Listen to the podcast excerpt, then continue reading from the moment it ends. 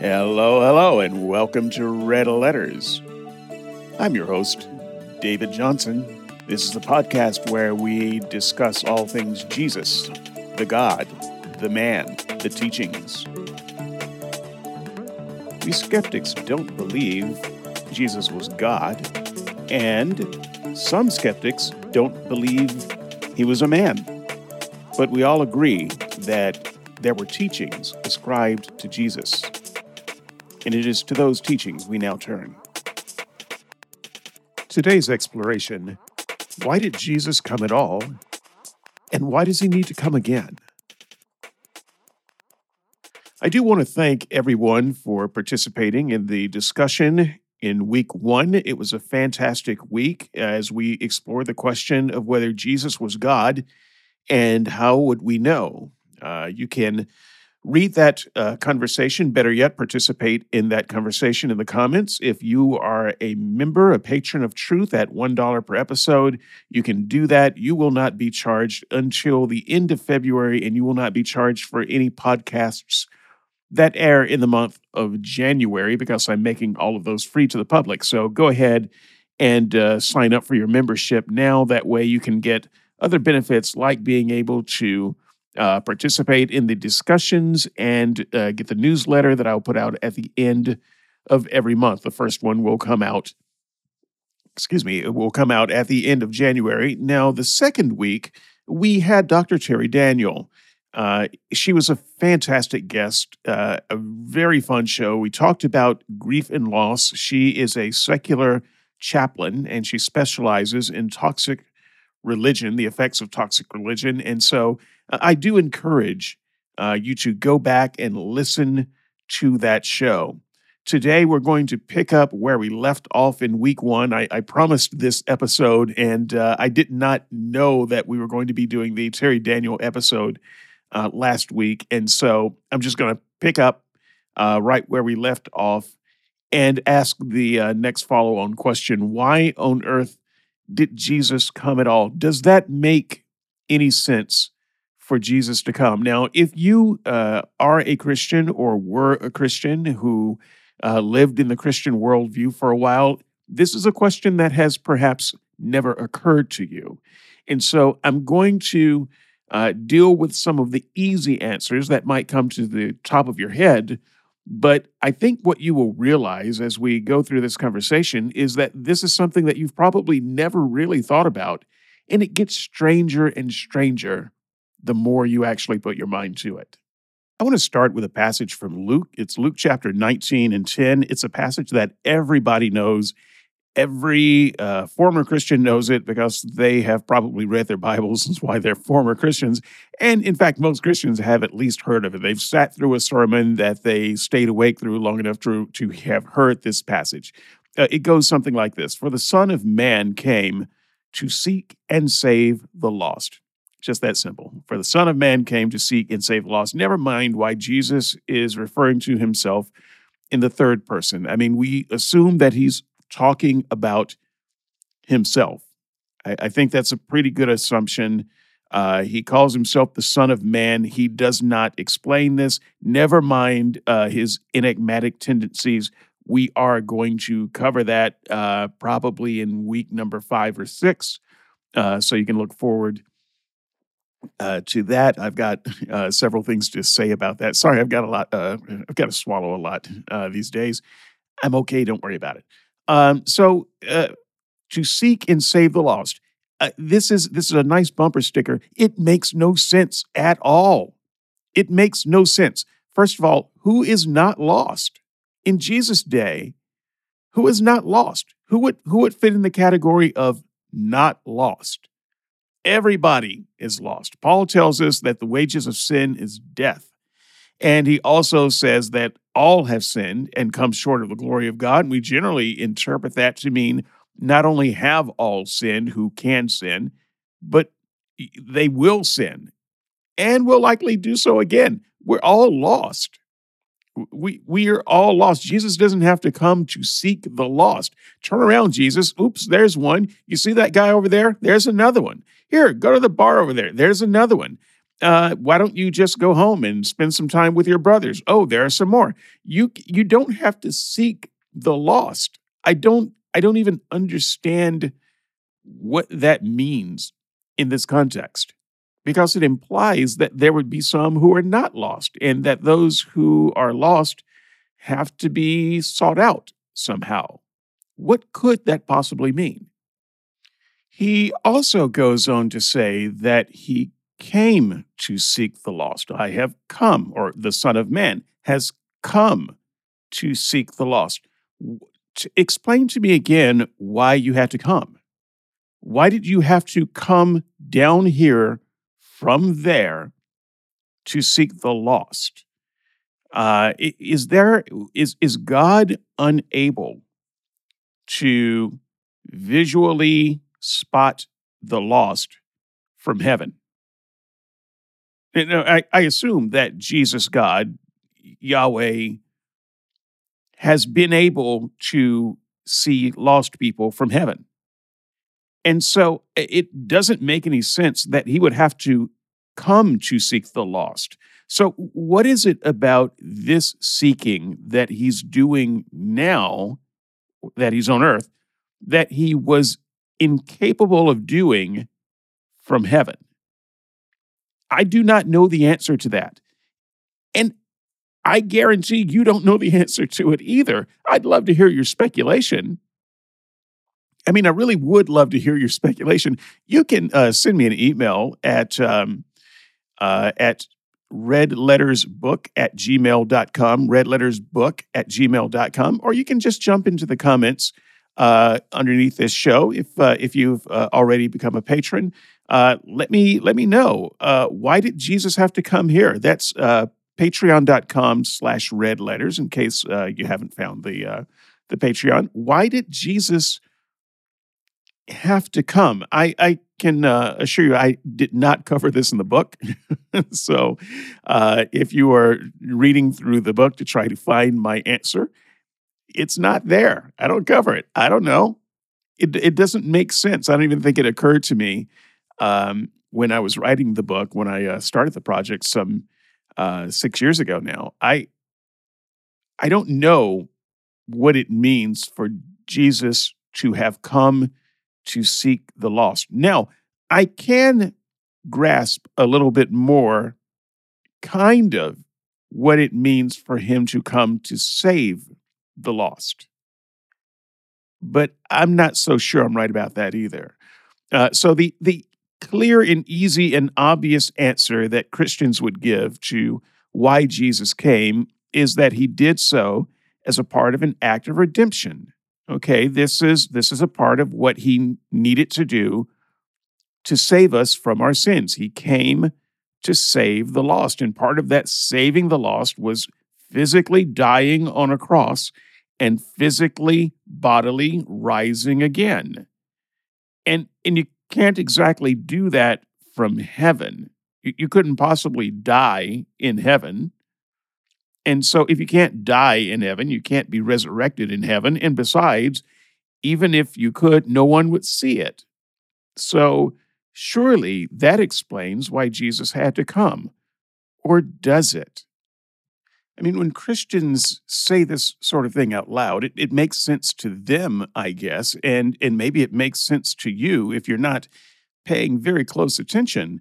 But then you've got to ask yourself some questions, uh, such as why is forgiveness uh, the result of someone bleeding and dying? Why, why are those two things linked? What law of nature requires something to die so that forgiveness can take place? Um, Hebrew, the, the book of Hebrews, uh, has this nice little gem uh, that there can be no forgiveness without blood. And that uh, author uh, refers to the Old Testament laws where everything had to be uh, cleansed by blood and nothing could be forgiven without blood and sacrifices. Things had to die, they had to bleed and die. in in order for your forgiveness to um, to occur.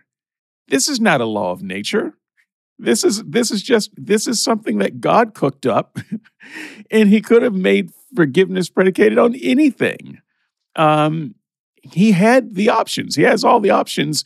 He has all the control, and so uh, the idea that the only way for things to be forgiven is through blood and death is a choice. That's his choice that he made. And so you can say, well, he had to come and die for our sins because that's the only way for our sins to be forgiven. But he's the one who made that rule that we that he had to to come and die for our sins. If you see what I mean, it's not some natural law that that naturally follows that if you sin, someone more righteous has to die. Uh, just think about it. Uh, every time someone does you wrong, you don't think to yourself, well, uh, someone's going to have to die for that. I mean, you do if you're a psychopath, but you otherwise don't. Our, our justice system doesn't do that. And our justice system is some, sometimes psychopathic, it seems. But even our, our broken justice system isn't that broken. There's also the matter of why the sacrifice needed to be a human sacrifice at all. I mean, uh, honestly, if you believe in uh, the version of atonement that required Jesus to be sacrificed for your sins, and you believe that Jesus was fully human, you should denounce Christianity as a cult of human sacrifice. You, you should just walk away right there on that basis. You don't need anything else. That's enough. Walk away, run away. But it doesn't make it any better by saying, well, but he was also half God. Well, first of all, the doctrine isn't that he was half God and half human, it was that he was fully human and fully God. He was 200%. Uh, so, yeah, try to try to work that out mathematically. It doesn't help though uh, Jesus did not come to die as uh, a God dying. He came to die as a man dying. But even if you say, well, but he's a God, and so that makes it better. No, a God is still a sentient, intelligent being. Okay. Uh, so that doesn't make it better. If if he was a Martian instead of a human, that doesn't make it better. So uh, saying that he was a god doesn't doesn't actually save that or improve it. Uh, the Jews were perfectly happy with the blood of bulls and goats uh, serving as a sacrifice, and if if God wanted a one time and for all sacrifice, because the blood of the typical bull and goat, no matter how pure, it, it wasn't good enough. God could have created a special animal, a special bull, a special goat, a special sheep that was so perfect, it defied all other kinds of perfection. This animal could have borne the sins of the world. You see, God could have done that if he if he had wanted to. There was no reason for anybody to die on a cross, and there was certainly no reason for him to come and shapeshift into an embryo and grow up as a man and die on the cross. That doesn't make sense no matter how many ways you turn it to look at it. Now, here I want to mention that my friend Peter, Peter, by the way, is a Christian. He's a progressive Christian. Uh, you can uh, you can interact with him uh, on the board. He's uh, he's in the comments. He's very active. Uh, he he gave a rebuttal, a very thoughtful rebuttal uh, to this. he and I have had some conversations about this before, and uh, I gave uh, people an opportunity to tell me why they thought Jesus came uh, to earth. And so Peter said some things that uh, I could mostly predict. I'm going to categorize uh, some of them here in a minute, but I just want to say that Peter would probably agree with almost everything that I've said up to this point. he, he would not he would not actually disagree uh, with the bulk of that, uh, he would say that Jesus did not come as a sacrifice, any kind of sacrifice for any kind of sin. So um, that that kind of lets you know where he is. And even though I'm just going to categorize his views for this podcast, uh, he has given me permission to print his uh, entire comment in the newsletter. So that's one of the things that will be in the newsletter at the end of this month. You can also find his comment uh, right there on the board uh, and interact with it uh, as well. But uh, I did want to share some of what he said, as he's the only Christian who wrote a a nice response and rebuttal to what I had to say. So we'll we'll go over uh, a little bit of that later uh, later, Peter. So I know that if you're if you're listening, you're thinking, but I already said no. Okay, I'm going to get to it. I'm going to get to it, um, and uh, I appreciate um, I appreciate the comments. Uh, and if you would like your comments uh, to either appear in the newsletter or be uh, discussed on the program, you know what to do. Send me an email, red letters book red letters book at gmail.com or just uh, drop a comment in uh, the Patreon. I will see it, patreon.com slash red letters. Uh, and uh, I look forward to interacting with your uh, comments as well. There were also a few other comments that uh, I want to take a look at as well. But Peter, representing the Christian side of things, um, and other comments, either representing some who've never been Christians or former Christians or maybe agnostic. Uh, we'll we'll we'll look at those too. But I'm always interested to see what Christians have to say, especially Christians with different points of view. If you're a Christian with a different point of view, uh, drop me a line. I want to hear from you. I want to uh, chat with you, and um, let's uh, let's have a meeting of the minds. All right. Now, before we get much further, let's go ahead and talk about alternative Christian views. Uh, I sometimes talk about progressive Christianity and academic Christianity. It would probably be better to talk about all of it as alternative Christianity because both of these camps are proposing views that are outside of the mainstream of Christianity. If you just uh, take the average person sitting in the average pew, listening to the average preacher preach an average Christian sermon, that that person in the pew will never hear the things that come out of academic Christianity and progressive Christianity. It, it's they will simply never hear it, and if they ever heard it, uh, they would dismiss it as false teaching. But it's it's worse than that. I think when we talk about academic Christianity, uh, we talk about the seminary, people who come out of seminary and who uh, start proposing things that are generally only taught in seminary. Well, there is no such thing as seminary either. Uh, we need to we need to stop talking about it in that way. It depends on which seminary they come out of, because it's not as if all Christians, uh, preachers who come out of seminary agree. They do not. So those seminaries are can be subdivided into schools of thought, and they can also be further subdivided into denominations. So you know, a Catholic seminary is going to be very different from a Calvinist seminary, just to give you an idea. So uh, they're both academics, and and I can call them both academic Christianity, but they're not the same thing at all. And uh, even within the same denominational seminary, I can talk about the difference between uh, Faulkner University, uh, Abilene University, and Pepperdine University. They are all Church of Christ universities. They're all different. They don't agree with each other. They're they're from different schools of thought. Now, uh, what the progressive Christianity that's a that's a different beast too. And by the way, progressives have uh, differences in their beliefs too. There are different nuances and flavors of progressive Christians, but largely progressive Christians are those Christians who are providing the alternative view because Christianity can be rather unpalatable and unbelievable even to Christians. And so they move to something that is more palatable and more believable and uh, what they think better represents true Christianity, or at least what Christianity should be. But what they represent is something that no Christian, virtually no Christian in the real world, in a real church, actually believes. What they are proposing is an alternative to that. so that people who are leaving the faith will have a soft landing. They'll have some place to go other than the exit.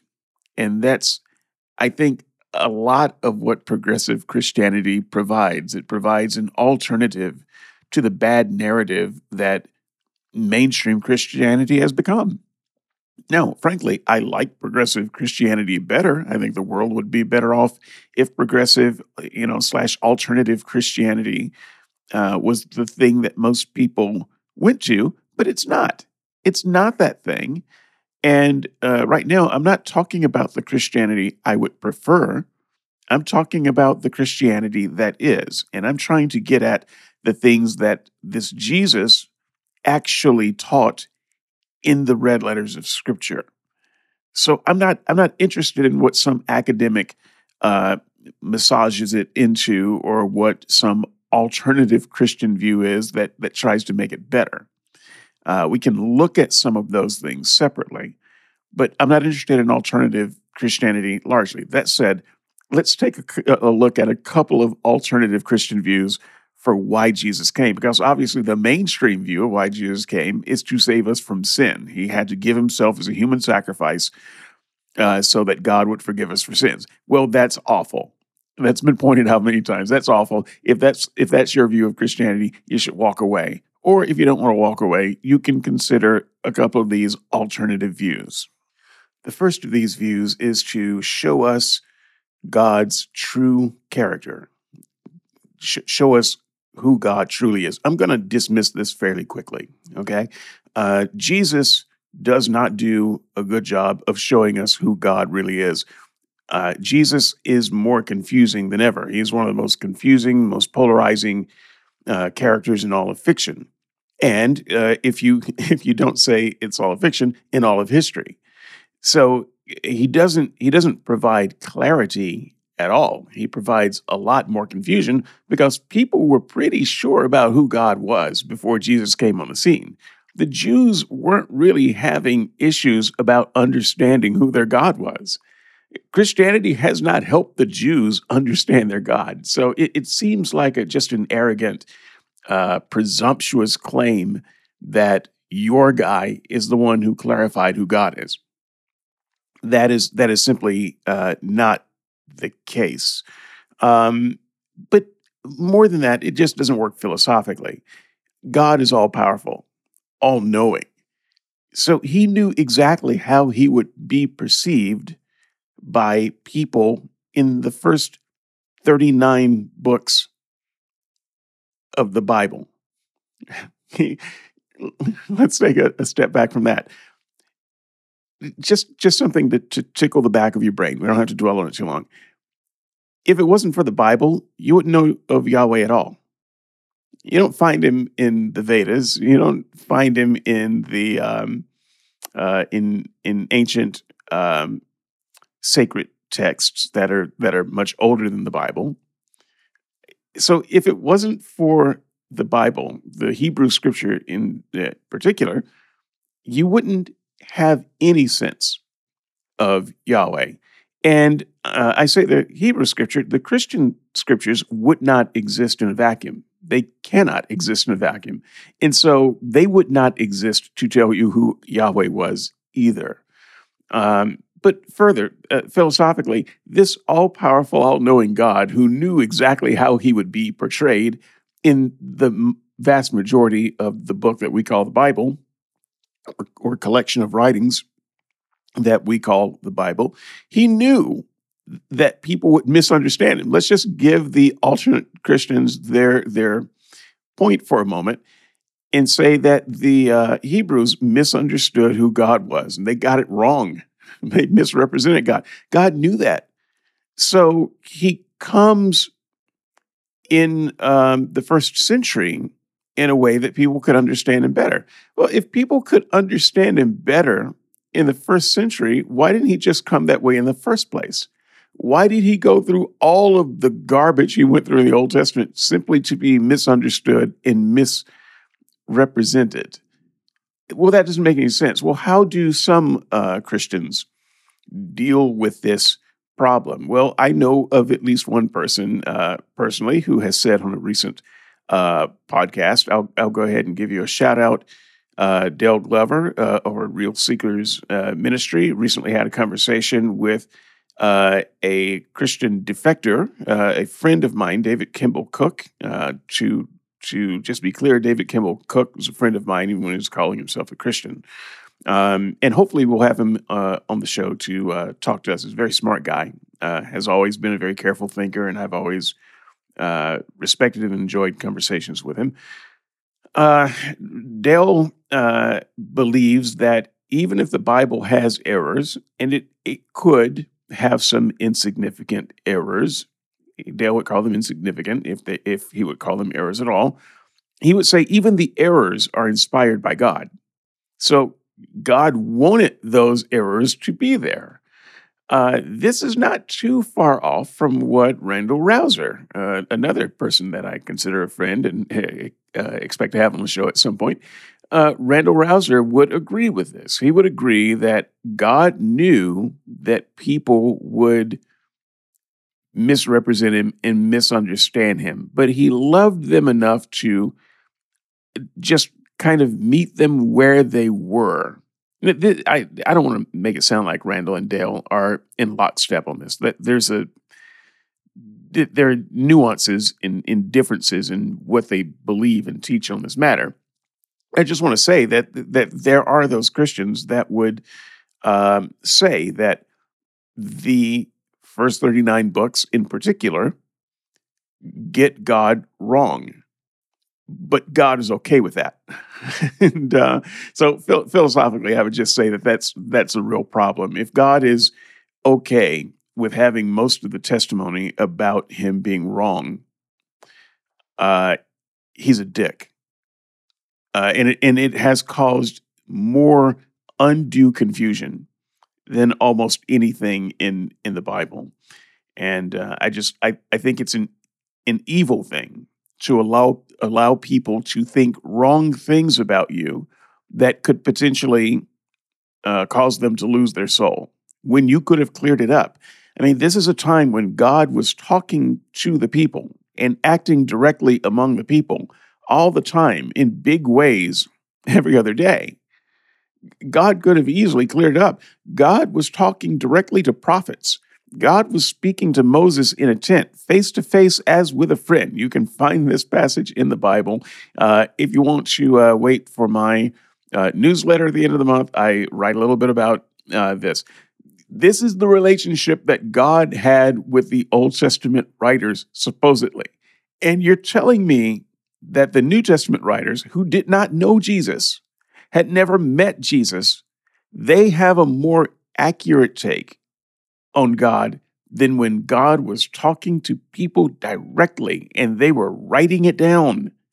You have got to be kidding me. Okay, another view, and I think uh, probably a more recent view, uh, as proposed by people like Mark Karris and uh, Thomas Oord, they would say that Jesus came, that God had to come to earth in the form of a human to demonstrate that love wins. Love wins. This is quite the bumper sticker. And I, I can tell you, this is this is one of the things that uh, Peter holds. And, and I love Peter. And I hope that everyone knows that I, I, I love Peter and I, I love talking to Peter. And I love uh, mulling over his opinions, but uh, P- Peter would also propose this. And I've pointed out, as as I'm going to point out, um, that's that's just crazy. no, okay, let me take that back. Um, it's it's a beautiful idea. It's not a crazy idea. Love wins is not a crazy idea. It's simply nonsensical. Is that better? it doesn't make any sense. It doesn't explain anything. I don't know what that means. Love wins. Is, is love competing with something? Tell me more about these games. Well, you can say, well, love is competing with hate. Um, I don't think that I don't think that emotions compete in that way. Emotions are emotions. Uh, they're in in a good fully functioning, well developed, emotionally mature human is able to feel experience the full range of emotions. So I, I, would argue that you are not fully emotionally mature if all you can feel are what we call the positive emotions. If all that you can feel is love, but never anger, never disappointment, never hatred, if you can't feel greed and jealousy and and put that in context uh, with things like hope and passion, uh, then I don't think that you're really emotionally mature. You're afraid of half of your humanity. And you shouldn't be cowering in a corner, afraid of the natural human beast. And I think the natural human beast can be tamed and refined, but that doesn't mean that they are stripped of their humanity. And so the, the idea of love wins is to suggest that nothing else should be a part of the uh, human emotional toolkit besides love. I think that's a very uh, fearful uh, and uh, unproductive, uh, immature idea of emotion. And I, I don't mean any harm to people who say this, but this is this is what it sounds like to me when when you say something like love wins. Beyond that, I don't understand how anything about the Jesus story demonstrates that love wins. What how does love win? In in Jesus pretending to be an embryo or God pretending to be an embryo, having a very controversial ministry, getting people uh, a bunch of people mad at him, getting himself killed and then coming out of death in, in kind of defiance of that. How does that demonstrate that love wins? I think the best you can say is that the power of God wins. If if there's a God who has some power, you can you can say that power wins. I can I can see that. I can go with that. Um, I don't see how power though is automatically associated or conflate it with love. So let, us grant for a moment that God is a powerful being who can raise his favorite people from the dead. So what? If, de- if the devil was a powerful being that could raise his favorite people from the dead, would that suggest that love wins? I don't. I, you see, I don't. I don't put those two things together. I don't think that. I don't think it would suggest that. And so I'm not entirely sh- sure how love wins is the message of Christianity. Now, um, another thing you could say is that the faithful win. Uh, the home team wins. You know, you could say that. Um, people who uh, believe and repent and are baptized and any any other um, requirements that you can get out of the words of Jesus. Eh, the people who do those things, uh, they are raised from the dead and live forever in joy and peace. So that sounds like a win. So you can say the people who have faith win, and the people who are faithful into the end, who run the good race and fight the good fight uh, all the way to the end, they win. But that's not love that's that's just uh, a subset of people picking the right team because the rest of the people lose under under that idea. And who are the rest of the people? Well, if you look at other words of Jesus, it's the majority. And depending on how you interpret those words, the vast majority, but but let's just say the simple majority of people lose.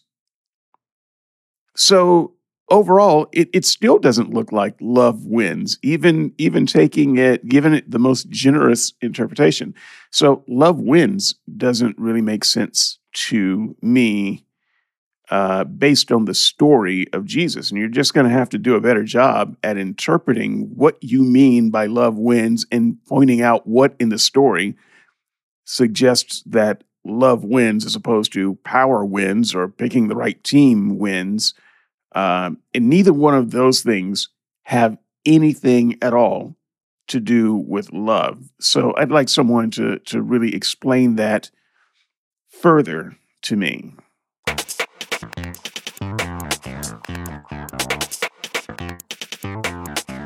I'll be right back after this brief word from the sponsor. And uh, this week, the sponsor is me and you. Uh, it's sponsored by me because uh, I'm the one doing the work and putting all of the investment into this podcast. So uh, I'm I'm sponsoring it. Yay me! Um, but it's also sponsored by you. It's sponsored by you, the people who uh, care about uh, a good conversation uh, that presents your idea of truth, whatever your idea of truth is, it needs patrons, just like the arts. Uh, it is often said that a lie gets halfway around the world before the truth laces up its boots. Well, you know, the truth could use a better pair of boots without laces, and that costs money and time. Uh, and uh, it also costs something else. You know, we need more people to know about it, more people to hear about it. And so if you don't have the money, or the time, but you do have a social media following, uh, then mention this show to uh, on your social media following. Share the link. Uh, you're listening. If you're listening to this show and you are not a patron right now, uh, go to Patreon.com/slash Red Letters.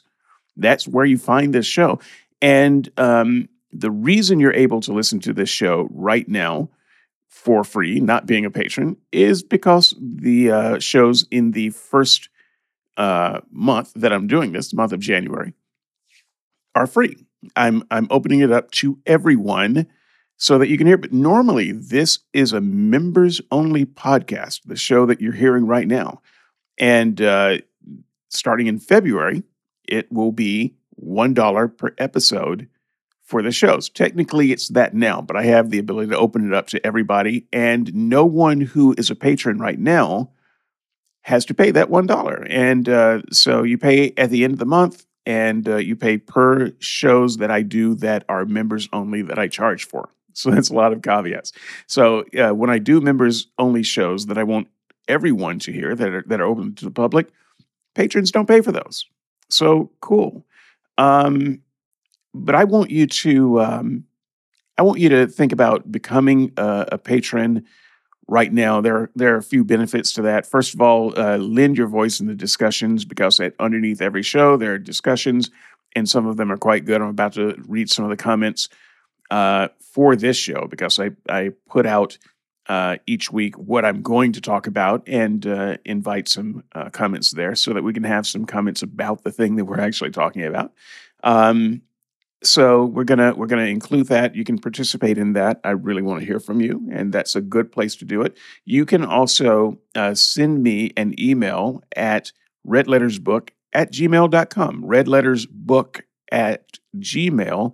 Another great benefit of being uh, a Patreon member uh, at $1 per member podcast is that you get the book Red Letters for free. Now, right now, it's $4.99 on Amazon. You can go to Amazon and buy it right now. You can also buy a, um, a hard, excuse me, you can buy a hard copy for $14.99. Now, when I say hard copy, I don't actually mean a, a hardbound copy. I mean a paperback uh, copy, but uh, you know, a Dead Tree edition uh, for $14.99. I make more money when you buy the the ebook actually than I do a paperback book. But the paperback uh, book will be nice. I'm supposed to have some author copies coming in at some point uh, when uh, when they ship those out to me. Uh, you can also buy it at my site. Uh, the mothership, uh, you can call it the Skeptics and Seekers site, skeptics and seekers dot squarespace.com. Yeah, that site's still going. Skeptics and Seekers dot squarespace dot com. Uh, the first tab uh, it defaults to uh, is 4S, that Skeptics and Seekers Sunday Sermon. That's going to be a free podcast to everybody. Uh, and I'm really looking forward to that. I'm going to start that in February uh, when the member podcast here gets closed down uh, to members only.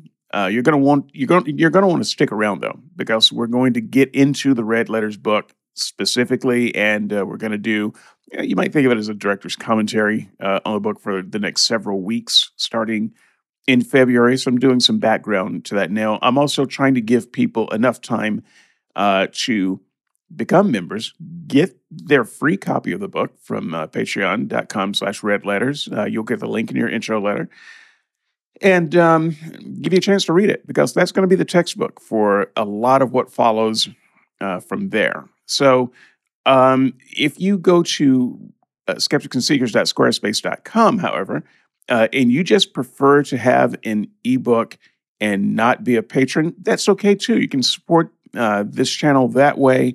The book is still $4.99 and i actually make more money uh, that way than if you go to amazon uh, and buy it either of those ways. And so if you just want to help a brother out you can go to skeptics and seekers squarespace.com uh, you can pick up the ebook there and uh, you can uh, also participate in the new podcast that is coming. Uh, I believe I've probably dropped this podcast in that feed uh, this week, and so uh, if you're if you're hearing this from that feed, just know that the Red Letters podcast won't be coming through there. A new podcast will be coming through.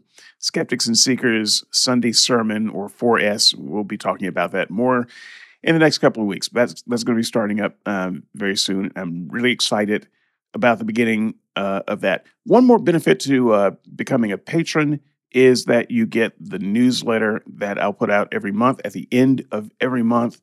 Uh, it will include all of my blog posts, which tend to be uh, quite long and detailed, and other things. So um, I'm, I'm enjoying putting that together too. Okay. Um, that said, uh, let's get back to the show.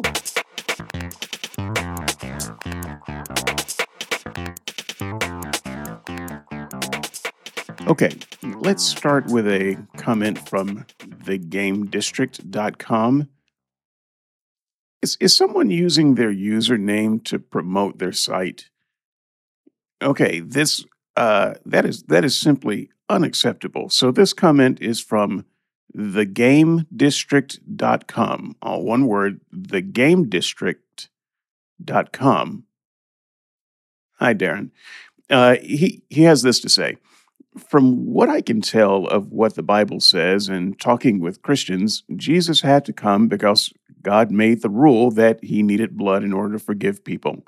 Apparently, he is fairly bloodthirsty, which is why death and murder is his solution for everything. He also prefers that his followers are gullible, hence the story of Doubting Thomas. So once he has gotten all the gullible people surrounding him, maybe so that they will believe he is loving no matter what he does, he can come back down to earth. He needs to come down and kill everyone else that had critical thinking skills and empathy and torture them for the rest of eternity. See the bloodthirsty comment above, and probably why he needs his followers to be gullible as well. Um, I think this this comment is is pretty self explanatory. Uh, let me just say, uh, Darren, you are not demonstrating love's win mentality with that comment. now, I'm not saying you're wrong. I'm, I'm just saying um, that's that's not a love's win point of view. Um, Right. So let's see. There's some com- there's some conversation uh, between Peter uh, and Darren there. Uh, Peter says Jesus shows us God's actions and will. Okay, well, if Jesus shows us God's actions and will, Jesus is the one who tells us about hell. For instance, God God actually has nothing to say, zero words about hell. Hell seemed to be a pretty major part of uh, Jesus' ministry. So, whatever hell is, we, we might do a show on hell. It could be as early as next week.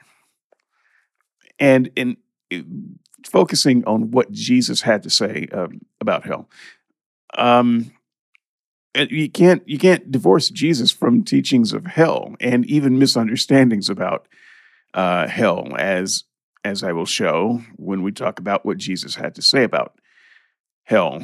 Um, so uh, Darren, uh, Darren uh, otherwise known as thegamedistrict.com, um, yes, he did. He told us he didn't come to bring peace, but a sword. And people have been starting wars over his presence ever since. There are also thousands dying from disease and natural disasters every day around the world. Okay. Um, right. I, eh, you know, I, I mock Darren for his uh, acerbic assertions, but I happen to agree with most of the sentiment here. So there's not there's uh, there's not a lot to um, add to that. Um, Tyler, I'm going to get to your comments here in a minute. I want to get to Peter's main comment. Let me uh, let me get that out of the email. It doesn't look like it has repopulated into the comment section yet. It um, it showed up initially and it disappeared. Um, and it hasn't showed up again, but I have it in my email. Just give me a half sec. Okay, I've got it right here. Uh, Peter says, so a conservative evangelical may say he was born to die. I disagree. I think his teaching, death, and resurrection were all both important and interlinked as part of a package. He came to show us what God is like and to demonstrate through teaching and actions how we can be fully human. His death and resurrection then put that teaching into practice, demonstrating that love wins and defeating death. Okay. Um, so I, I do like the way Peter writes. So thank you, Peter, for this. I wanted to include uh, all of this, but as you can see, I've, I've already covered uh, some of this. This is uh, this is full of buzzword salad, uh, full of empty calories to me. This is a part of the uh, enigmatic way that Jesus would have spoken. So I think you're channeling Jesus pretty well here. But let me just point out a couple of examples of what I mean, uh, Peter. This is this is very uh, Deepak Chopra-ish in some ways. I like Deepak, by the way. Some people think that if I if I say you're like Deepak, that that I'm insulting you. I'm neither insulting you nor him. It's just that sometimes he speaks in ways that are incomprehensible.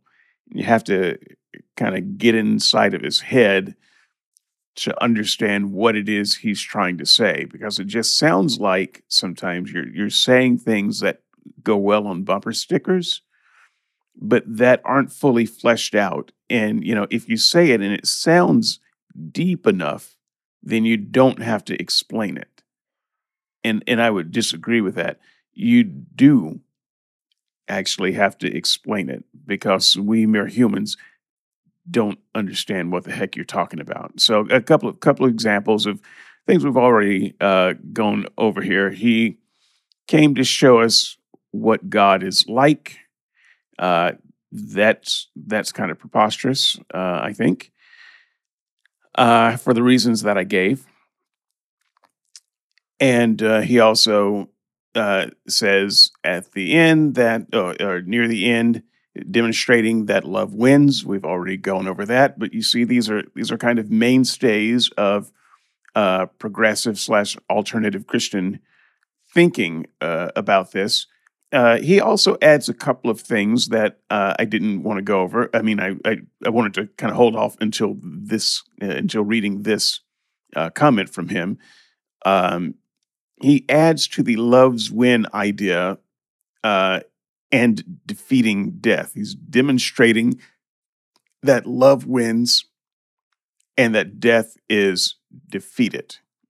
Now, this is something that even mainstream Christians say that Jesus came to defeat death. I I have never understood that even fully as a Christian. I, I know what Christians say, but it, it doesn't make sense. Rings um, rings a little hollow. How did Jesus defeat death exactly? I'll wait while someone comes up with an answer for that. Uh, you can say, well, but he he rose from the dead. So he wasn't the first one to rise from the dead. He wasn't the last one to rise from the dead. Um, his resurrection was not the most dramatic. In fact, it was the least dramatic of all resurrections in the Bible. You know why? Because it's not narrated. No one was there to see it. No one was there to see it. there are zero accounts of his actual rising from the dead. Whereas all of the other resurrections, well, they were they were narrated at least a little bit. So his his resurrection isn't even the most interesting resurrection uh, in the Bible. So how does how does that mean he defeated death? I would think that the first guy who rose way back in the Hebrew Scriptures uh, would show that death was defeated. But of course, Peter discounts almost everything that happens uh, in in uh, the front two thirds of Scripture. But even in the Gospels, Jesus is not the first one to be resurrected. It's not even the most dramatic, in my opinion. So, uh, once again, I don't see how that shows that that death was defeated. Um, what's what's different? Well, the main answer Christians will give you is that Jesus' death was different because his was not just a mere resuscitation where uh, he would eventually die again, but that he was raised and will never die again. Now, to me, one's subsequent re death has nothing to do with whether they were resurrected. So I, I, I, I just don't credit that answer uh, at all. Uh, it doesn't. I don't care. I don't care if um, you stayed alive or died again. There, by the way, there were people in the Old Testament who didn't die. so um, that that's not. I don't. I don't think it's particularly interesting to say, well, but we've we've smashed these two things together now. He rose and he didn't die. Neither one of those things are particularly unique, and neither one of those things suggests that death has been defeated. In fact, I would say that the real sign that death has been defeated is if a person doesn't die at all. but uh, because if if you die, then you know death is still going, and it's just a matter of whether you can uh, live again after that somehow through through necromancy. Um, just to just to put this in context, uh, Christians don't say that blindness was defeated simply because some blind people regain their sight. Uh, they don't use that kind of language with that. They don't say that um, leprosy has been defeated simply because people were cured supposedly of leprosy. And there's no indication that they died again of leprosy. So, I mean, they, uh, you know, presumably the people that were healed of blindness or deafness or lameness or leprosy didn't get those things again. But no one would say, ah, oh, you see, leprosy has been defeated. you know, but we but we say that with death and only referring to Jesus' death for some reason that just doesn't uh, track with me. So once again, I'm I'm going to need Christians to explain what you mean by death was defeated. Uh, so there's another bit in here. I think that um, if you listen to old uh, John Shelby Spong uh, lectures, you you will hear this uh, term uh, that Jesus shows us what it's like to be fully human, and as as Peter puts it, um, demonstrates through teaching and actions how we can be fully human. Uh, what does that mean? What does fully human mean? What do you mean when you say fully human? Am I not fully human? Are you not fully human? What are you then? what are you, are you what are you half human and half what exactly? Or um, you know, if you're not half of something else, what percentage of human do you think you are if you don't think that you are fully 100% human right now? What, what characteristic do you think humans should have that humans don't have right now, but that Jesus gave us. That we, we would not we would not understand full humanity without Jesus because he gave us blank. Someone please fill in that blank. Once again, this is this is word salad with empty calories. What does this mean? What does this mean? Uh, that he showed us how to be fully human. Also, it doesn't pass the philosophy test or the theology test because Jesus is said to be 100% human, 100% God. That makes him 200% of something, not 50% human, 50% God. Uh, so uh, the math is important here. he's, he's 100% human, okay, but he's also 100% God. Is to be fully human to also be fully God? Because you know what humans are not? They're 0% gods. They're, they're not gods. And if you want to say that we are, even rhetorically, you are not tracking with anything that looks like mainstream Christianity at all. Christians would say that that would be idolatry. Uh, I once did some uh, musical work for a church up in the uh, Seattle, Washington area. Uh, it was called the Church of the Divine Man.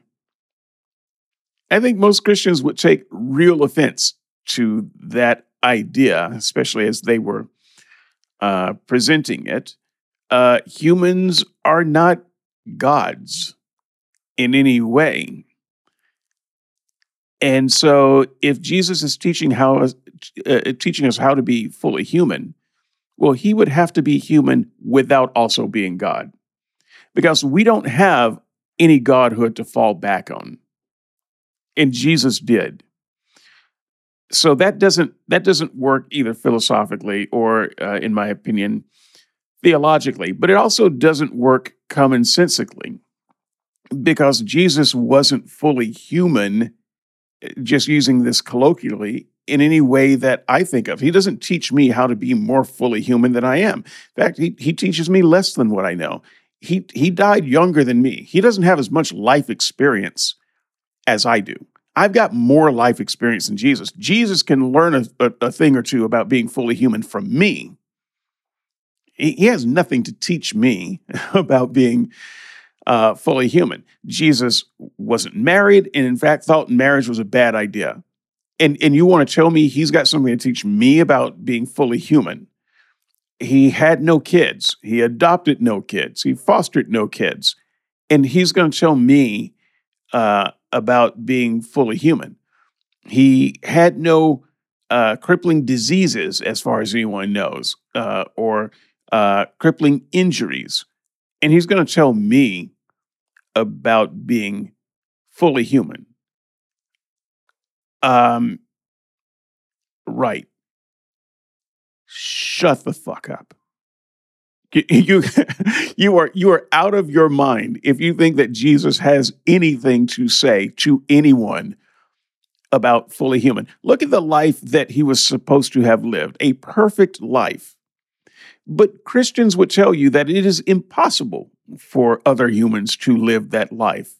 And so he doesn't show us how to be fully human at all.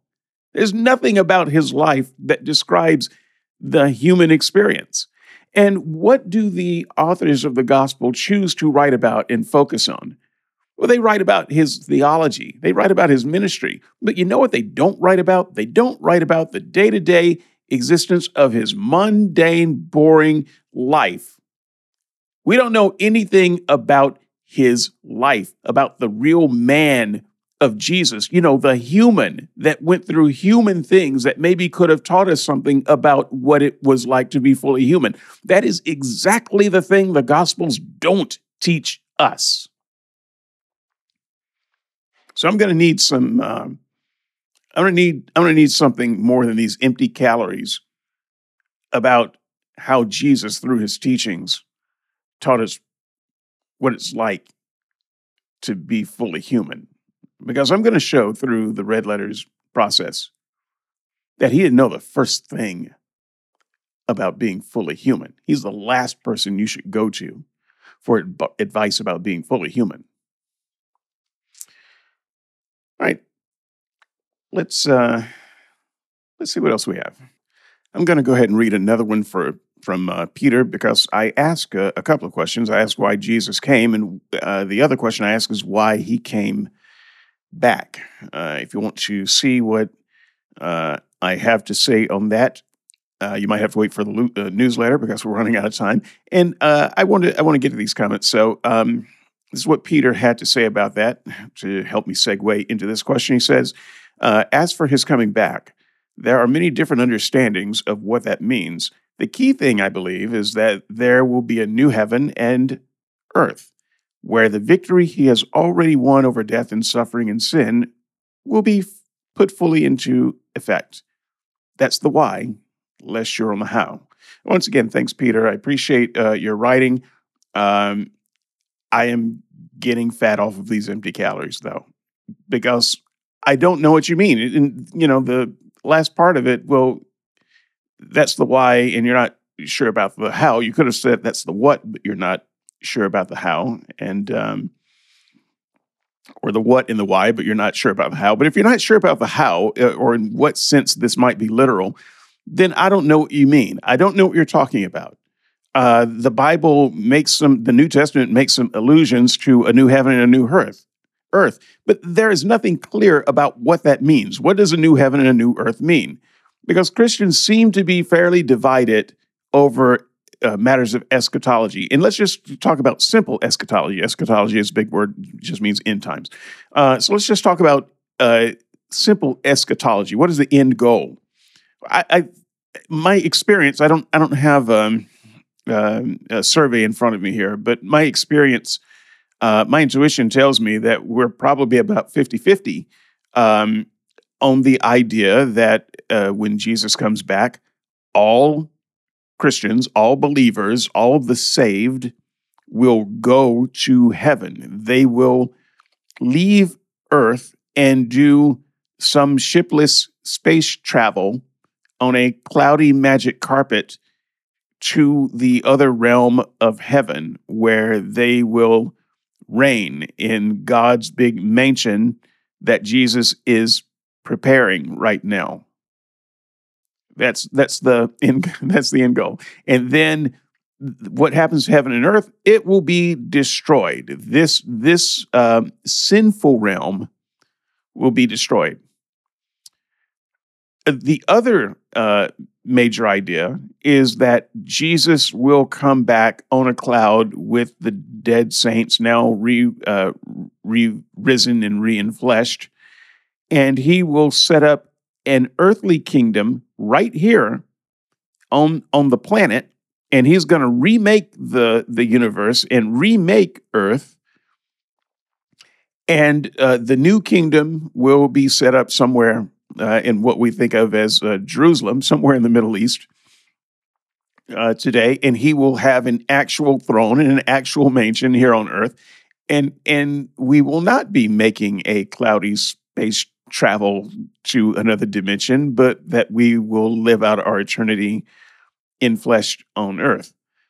Um, I, I was of the uh, space travel to heaven destroy the whole creation kind of Christian myself. But honestly, I wouldn't defend either position today, even just as just as a guy looking at the Bible to see what the authors thought. I think the authors thought different things.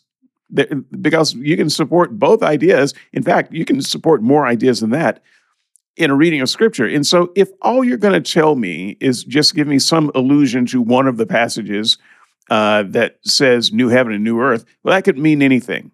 We have no idea what that actually means. And if you don't know what it means, I don't even know why you bother saying it.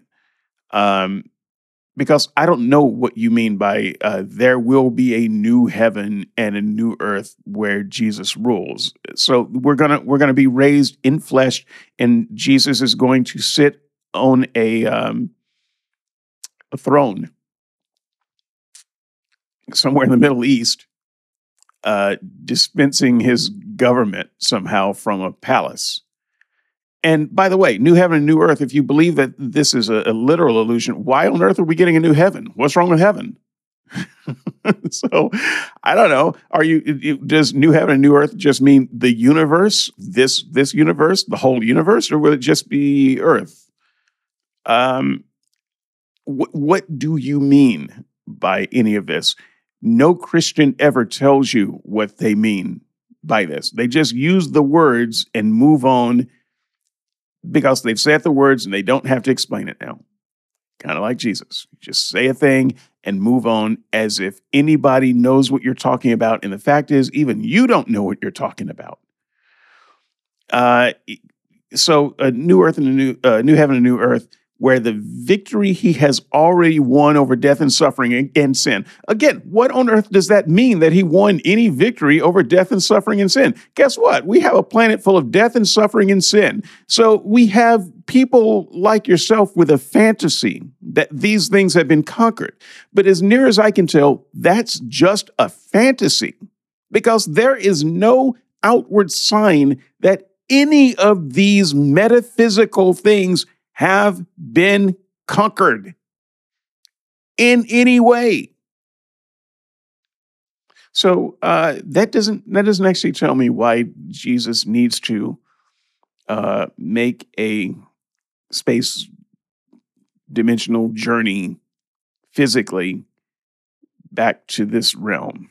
Um, so I, I I appreciate the thought here but that's not gonna that's that just doesn't answer the question for me. And i and i hope that you can offer some clarification. And if you do i'll be glad to uh, present that on another show or in the newsletter if, if we don't time, have time. We're, we're running a little long but i wanted to get to tyler uh, here. Uh, so thanks tyler for this. Um, is maybe the comment of the, the week for me. Jesus said not one jot or tittle of the law would change until everything is accomplished.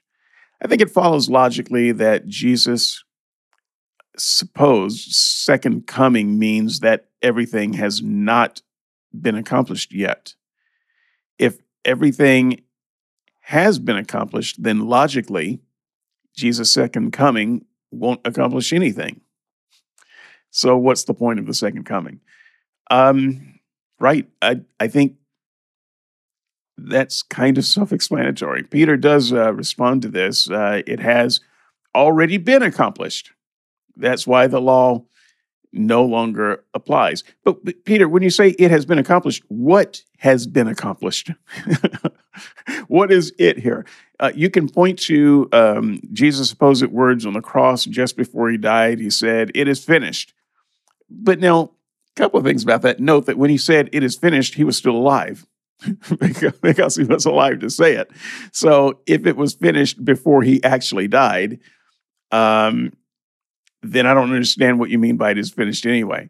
And if he was thinking, uh, you know, looking forward to the moment where he would soon die, then that was before his resurrection. So again, I'm not entirely sure what all you're saying is finished, um, and therefore what has been accomplished. Uh, Jesus talks about uh, a time when the law is fulfilled, but he never explains what it means to fulfill the law. And I don't understand why Christians would make the connection that Jesus dying would fulfill the law. There's nothing about the law that's fulfilled by a human dying on a cross or even a God dying on the cross. Have you read the law? um, so, yeah. So uh, Tyler does respond to that. If everything has been uh, accomplished, then no need for Jesus to come back. Uh, but it seems Jesus will be coming back, according to Christians, uh, which implies he needs to accomplish something, which means everything has not been accomplished.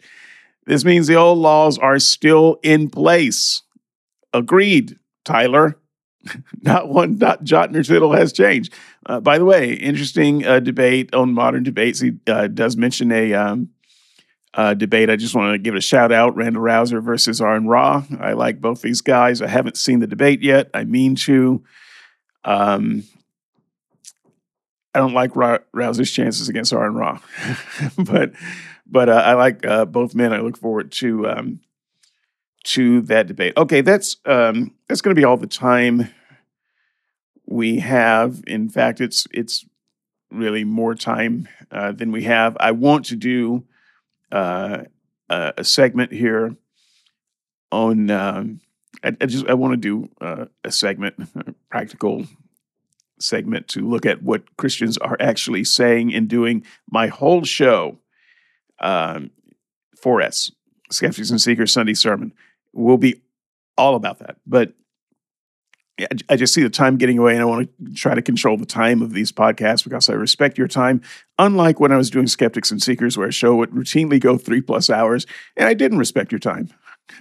but but then again, I I think that you guys were you know enjoying spending your time uh, with us as much as we enjoy spending our time with you. But we're we're to keep it a little bit uh, sharper and more focused. So uh, I'm to go ahead and um, close out here, I think. But uh, don't be surprised if there's not another small podcast during the week where I make up for some of the things that I didn't uh, say today because I really uh, enjoy having these chats with you. So I'll see you in the comments. Uh, I'm not promising this, but it's among th- all things possible that the next member pod, uh, the next podcast member podcast that will also be uh, freely available to everyone will be on what Jesus had to say about heaven and hell. this is a topic that's interesting to me. Um, yes, I've read Bart Ehrman's book. Uh, yes, I'm familiar with uh, with uh, Chris Date uh, and his uh, Rethinking Hell. Um, you know, I haven't read everything about it because there are a lot of there's a lot of ink that's been spilled uh, over this, but you know, it would be interesting to just kind of take a look at what Jesus said both as Yahweh and as Jesus, and then presumably his disciples accurately representing what he says later. So that that'll be an interesting show. It might be, take me more than one week to put together. So that's kind of why I'm hesitant to say that it's going to happen uh, on the next show. Uh, I've got uh, I've got a deadline that I have to meet uh, at work, and so I'm I'm trying to wrap up a project, and it depends on kind of how much uh, time I have left after that project's wrapped up. So uh, until next week, uh, just watch the feeds, uh, and uh, I'll see you next time.